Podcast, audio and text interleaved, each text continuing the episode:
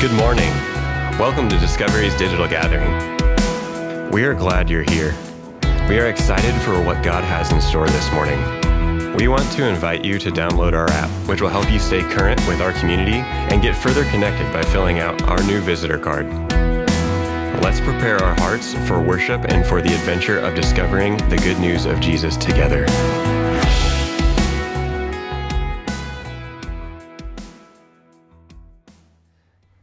If you have your Bibles in front of you or uh, your phone, whatever it is that you read scripture on, would you open with me? Would you meet me in the book of Acts? We're going to be in a couple of different places. We're going to begin in Acts chapter 20, and then we're actually finishing our ecclesia conversation today. So we'll be in chapters 27 and 28 for most of our time together. But beginning in Acts chapter 20, I want to remind us of the big, big idea of this final section of the book of Acts. These are the words of a guy named Paul who says, I consider my life worth nothing to me. My only aim is to finish the race and complete the task the Lord Jesus has given me the task of testifying to the good news of God's grace. Remember, this has been our theme over the last couple of weeks. What does it look like for us to testify to the good news of God's grace? Let me pray for our time in Scripture this morning. Father, would you, uh, would you meet us today through your word? Would you speak to us? Would you challenge us? Would you encourage us as we not, not only uh, dig into the last couple chapters of this huge book with so many incredible stories, but as we reflect on our whole journey through the book of Acts, God, would you remind us that you are active and living and present, that you still do amazing, crazy things that are so far beyond what we could possibly dream up and imagine on our own? God, we pray for this time together again. May we be in tune with your spirit and your voice today. We pray this in Jesus' name. Amen. Well, hey, before we get into Acts, just want to give you a quick update. I have not been around the last couple of weeks because uh, we got to go to Uruguay, Montevideo, uh, to hang out for a week with one of our missions partners, David and Claudia Osa, who work with an organization called Global Scope they run a campus ministry in Montevideo called La Ruta. And we had just an incredible time with them uh, just a couple weeks ago, getting to hang out, getting to know them better, getting to see their ministry firsthand.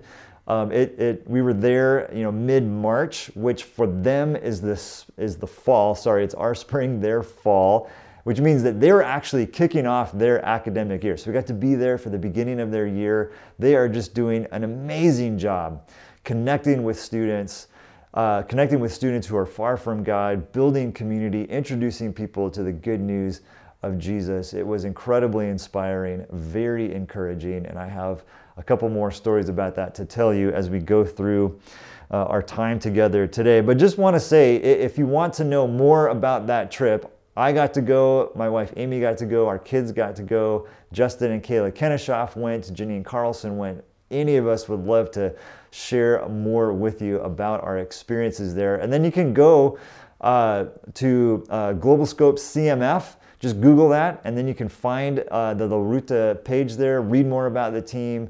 Um, it, it's not just David and Claudia, they have a whole team of people working with them who are just fantastic. And so you can hear more about their story that way. And, uh, and then we'll also be giving you some more updates uh, as we move forward. But wow, what an inspiring time, and lots of ways in which we can continue to partner together and be a part of this story together coming up in the future. So stay tuned. All right, to the book of Acts, this conversation that we've been calling ecclesia. Remember, ecclesia is this Greek word that most often is translated church. The question, as we come in for a landing here, the question that hangs over the book of Acts, I believe, is this Does God still do crazy things, right? Now, 28 chapters through this book, we've seen God do all kinds of amazing things. And I think sometimes we wonder is this just something that God did back then because the church was starting and it, this was just the beginning of the story? Or are they a taste? Are these crazy stories a taste of what the church is and can be today?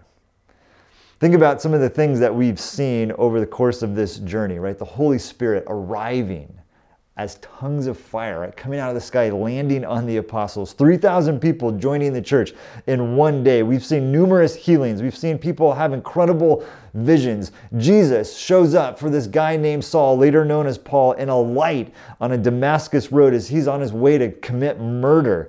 We see this guy named Philip teleport. We've seen sorcerers be confronted. We've seen churches planted and disciples made. There's even this one story where a guy falls out of a window uh, because the sermon is so boring. We don't like to talk about that part. But he falls out of a window and dies. Paul lays down on top of him, and the guy just gets up and walks off as if nothing happened, right? All kinds of crazy stories taking place in the book of Acts. And crazy stuff continues as we come in for a landing here in chapters 27 and 28. So if you have your Bibles, take a look here. I'm just going to summarize some of the big events here that end this book. Paul finally, finally, after several trials, after many long speeches, if you've ever read through the last seven or eight chapters of Acts, it can get a little tedious because it feels like it's the same long speech over and over again. But finally, finally, finally, Paul is on a boat to Rome. That, that verse we read earlier from chapter 20 is Paul saying, This is what I want to do. This is where I'm going. I am going to Rome to testify about the good news of God's grace. So he's on a boat to Rome, and of course, it's not smooth sailing. It's quite literally the opposite of that. There's a big storm. The ship that he's on is shipwrecked. He washes up onto the shores of Malta. Right after he gets on shore, the snake bites Paul, and everyone's like, oh my gosh, Paul's gonna die. He got bit by a snake, but Paul just shakes it off and is totally fine. And then, of course, everybody thinks that he's a god, right? Crazy stuff always happening in the book of Acts. Then, finally, after the shipwreck, he does make it to Rome, where, and this is not a small fact at all, where he's still under watch and guard, right? Still technically a prisoner, but he's there. He made it. He has finished the race. He has completed the task. Look at verses 23 and 24 of chapter 28. So they arranged to meet Paul on a certain day, and he came in, and they came in even larger numbers to the place where he was staying, and he witnessed to them from morning until evening, explaining to them about the kingdom of God. Remember, this is what Jesus did back in chapter 1, right? This is the fulfillment of what, what Jesus had said would happen explaining to them about the kingdom of God and from the law of Moses and the prophets. He tried to persuade them about Jesus, and some were convinced by what he said, but others would not believe. And then now to the final ending of the story, the last two verses there of chapter 28. For two years, for two years, Paul stayed there in his own house and welcomed all who came to see him. He proclaimed the kingdom of God and taught about the Lord Jesus Christ with all boldness and without hindrance. Now, we don't have time to cover every single thing that we've talked about since we began this journey a year ago, but I do want to wrap up our conversation here by reminding us of the four big ideas of ecclesia. And these four big ideas are very much reflected in how the story ends. Big idea number one is this God has a mission right? Again, Acts starts with Jesus' declaration You will receive power when the Holy Spirit comes on you, and you will be my witnesses in Jerusalem and in all Judea and Samaria and to the ends of the earth. Acts 1 8. God has a mission. God's mission, we might say it this way, is new creation. Right? UN talked about this a little bit last week. God's mission is new creation, restoring his good world back to the way that he intended it to function. The Hebrew word, the Old Testament word for this vision is shalom. The way that we say it here at Discovery is God is all about right relationship. Right relationship with human beings, right relationships between human beings, right relationship with God's creation. So God is restoring shalom to his creation. Now, Jesus, his life, his death, and especially his resurrection, right, which we're getting ready to celebrate next week, are the means through which God accomplishes this new creation. Jesus is the way that God accomplishes his mission. Therefore, if anyone is in Christ, the new creation has come, the old has gone, the new is here. 2 Corinthians 5:17. Now, well Jesus is the hero of the story, the climax of the story. He's also not the end of the story. This task of making disciples, uh, of being his witnesses to the ends of the earth, of testifying to the good news of God's grace, this task is given to us, his ecclesia, his church. This is why we've spent so much time in this book, in these stories. We, and when I say we here, I'm not speaking specifically about discovery, but just the church as a whole, we've lost our imagination for the power and the adventure and the excitement of church. There, there's this idea that there's big things that are happening in our world, great and important things that are happening out there, but the church is just a bit player. and in some cases, the church is, you know, an evil player, and in other cases, maybe just an afterthought. But when we step into the book of Acts, we allow our holy imaginations to be formed by these stories, we see that the ecclesia, the church, this sometimes awkward, yes, sometimes boring, sometimes muddled institution is right in the middle of the action. The church is the heartbeat of God's work in the world. It's the church where the adventure is. God has a mission, and the church is central to this mission.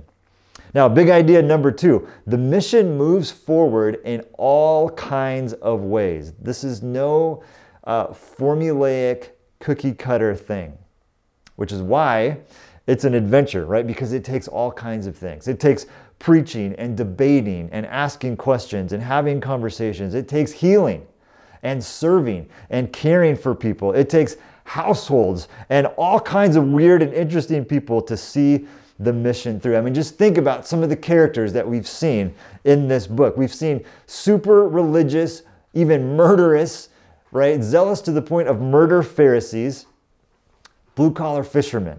We've seen business women.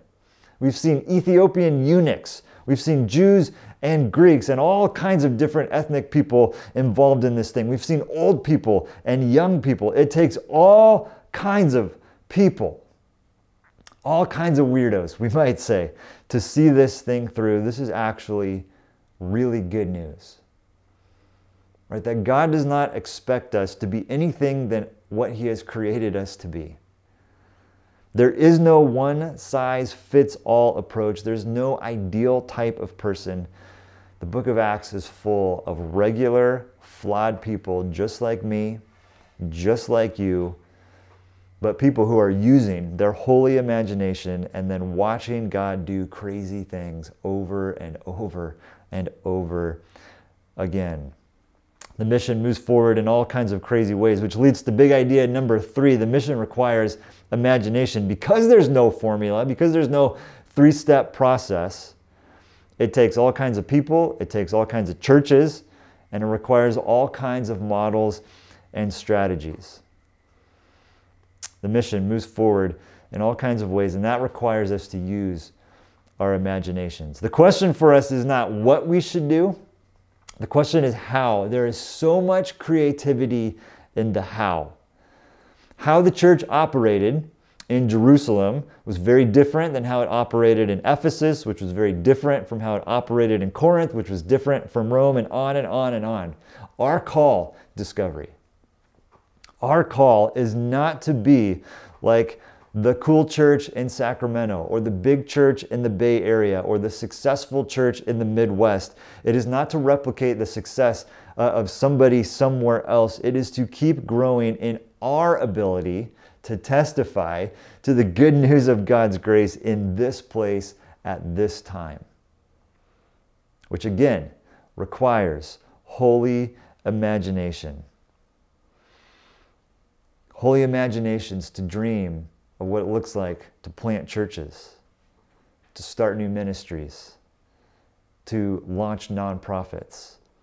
Holy imaginations for what it looks like to host people in our homes, right? To hang out with folks around a fire pit, to meet up for coffee. Holy imaginations for creating belonging and listening to each other's stories. Holy imaginations for the ways that we can love and care for each other's kids and families. Holy imaginations for what God might want to do in us and through us in this place at this time. And so we pray like crazy and we dream like crazy and we do things that we haven't even thought of yet because this is a huge sandbox and God is inviting us to come play. Come play. Use your holy imagination. Big idea number four. Well, we have a part to play. God is the hero of the story. We have a part to play, but God is the hero of the story. At the end of the day, it's His mission. The overwhelming picture we get in the book of Acts is of a God who is living and active, a God who moves and transforms. And yes, we participate, but this is God's story. I think a temptation of the book of Acts is to look at people like Paul, like Peter, like, like some of these other individuals and think, oh, I got to be like them. But the point of the story is not Look at what Paul did. Look at what Peter did. The point of the story is look at what God did. It's his story. Now, this doesn't minimize us. I, I believe it actually should free us. It should free us because we we get to try stuff. We get to experiment. We get to manage, imagine, create, share, do whatever we can to testify to the good news of God's grace, but it's all his. It's his creation, his story, his church, and so we can be free free to play, free to participate, free to dream, but free from the guilt and the weight of the world on our shoulders. It is for freedom that Christ has set us free. So stand firm. Do not let yourselves be burdened again by a yoke of slavery. Galatians 5 1. Let me just quickly review those, those four things one more time. God is a mission. The mission moves forward in all kinds of ways. The mission requires imagination. And while we have a part to play, God is the hero of the story. Our prayer and hope for this conversation, this time that we've spent in the book of Acts over the last year, has been that you sense and are excited about the adventure of the church, that you experience this freedom, that, that participation in God's mission and His story can look all kinds of ways. And then that you let your imagination go wild, right, for this thing called the church. Back to the opening question Does God still do crazy things? Yes. Yes, of course. Of course he does. God still moves. God is still writing this story, and it still happens in, crazy ways, ways that go way beyond our imaginations. Back to our time in, in Uruguay, our last night um, at La Ruta, the campus house, the, the ministry that we support down there. This young man named Ignacio, his nickname is Nacho, he came up to us and, and he just started to cry um, and, share with us how grateful he is for La Ruta and David and Claudia and for that ministry and how it has helped him through not just difficult moments but also just make sense of his life. A few years ago, he had uh, he got dumped by a girlfriend. He, he went through an existential crisis. He started experimenting um, with like new age spirituality and other kinds of things and was in the in that place that he got invited by somebody to just some fun event that the ministry was putting on that introduced him to this community and then it was through that community that he met Jesus and his life was radically transformed. And so he just stood there with tears in his eyes and thanked us for our support of that, for making it possible for people like him to have that transformative encounter with Jesus. Now, that is a cool story, right? In and of itself, but I want you to think about this for a minute. Why does that place even exist? Okay, why is there a campus ministry in Montevideo, Uruguay? Well, it's because a guy named David played soccer with a bunch of stoners on the beach six years ago. Now, that's a whole interesting story in and of itself, but why was he playing soccer with a bunch of people who were high? Well, it was because he and his wife, two Chileans, had moved to Montevideo. They, they made this big risky decision to move there and start a campus ministry from scratch. And so David was just trying to meet people and, and make some connections. Now, why did they do that? Why did they make that move? Well, they made that move because 20 years ago, a couple of people from Atlanta, Georgia, moved to Chile right after they graduated from Georgia Tech to start one of the first Global Scope sites in South America. And that's the ministry where David and Claudia met each other and where they met Jesus and received a call to ministry. Now, why did those students move from Georgia Tech to Chile? Well, it's because of this, this guy named Rick Harper, who is just a total Georgia hick, who was doing campus ministry at Georgia Tech, and, and, he sensed God saying, Hey, your students need to have a bigger perspective. They are way too narrowly focused. Take them overseas, introduce them to other people and other cultures. And he started doing that, and that led to this dream for global campus ministries called Global Scope. Global Scope. They now have over 14 different sites around the world helping university students discover the good news of Jesus. And then, and then, why were seven people from Davis sitting there in La Ruta hearing Ignacio's story?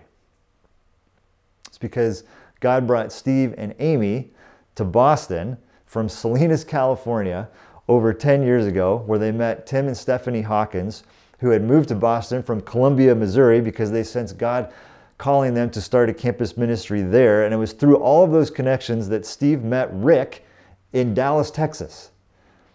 Because this is how God works, right? All these crazy ways through all these weird people, God still moves in crazy ways that go well beyond what we could dream and imagine on our own. And I think the issue for us is not that God doesn't move in crazy ways anymore, it's that we miss it because our imaginations have been stunted, because we've stopped taking risks, because we've lost our ability to dream God sized dreams. This is the invitation of the book of Acts dream. You cannot out dream God. Think about Paul. Paul had this focus on, I got to get to Rome, right? That was his dream. If I could just get to Rome, that's great. But God was like, no, it's bigger than that, right? Ends of the earth. The ends of the earth. All the way to Montevideo, to Davis, to Woodland, to you name it. And so as we come in for a landing, I just want to ask this question What is stirring in you? Where do you feel that spidey sense in your holy imagination? What dream has God given you? How will you testify to the good news of God's grace?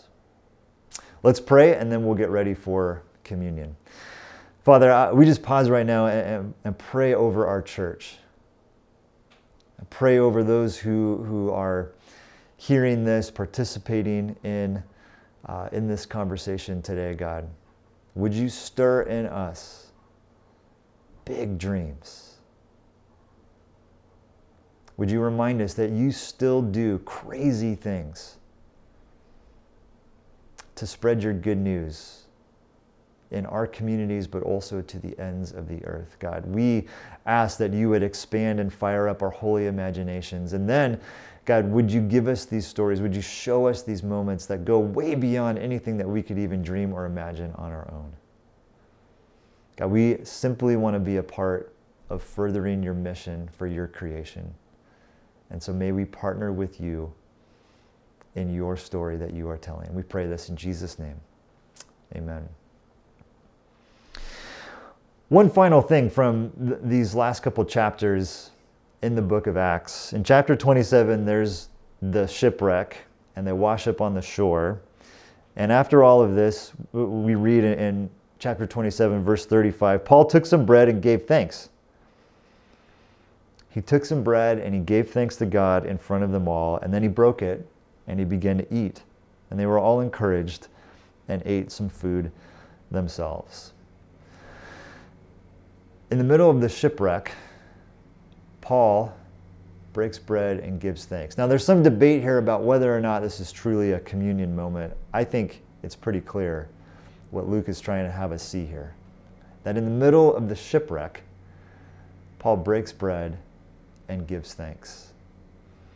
That in the middle of the mess, in the middle of what looks like the end of his dream,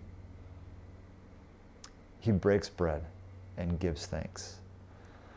When we talk about the church and God's mission and what God is up to in the world and that He's still alive and active and moving and crazy things still happen, I think sometimes we may have this sense of like, that's great and that's wonderful and I'm glad that that's true, but I'm a mess.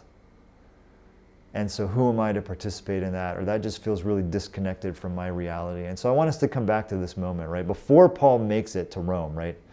Before his dream is fulfilled, there's a shipwreck. And in the middle of the shipwreck, he doesn't pout or give up hope. He breaks bread and gives thanks. And so, as we come to the communion table today, Palm Sunday, heading into Holy Week, getting ready for Good Friday, the end of Lent, Resurrection Sunday. It may, it may not feel like a special Holy Week moment, right? It may feel more like a shipwreck. But my invitation to you is to come to the table and to break bread and to give thanks and to be encouraged. This is God's story, right? This is God's story. This is what He is telling. So, wherever you might be this morning, I want to invite you to come uh, with whatever elements you have in front of you today. Come to the table, bring it all the good, the bad, the ugly and break bread and give thanks because our God is alive and active and on the move. When you're ready, would you take communion with us?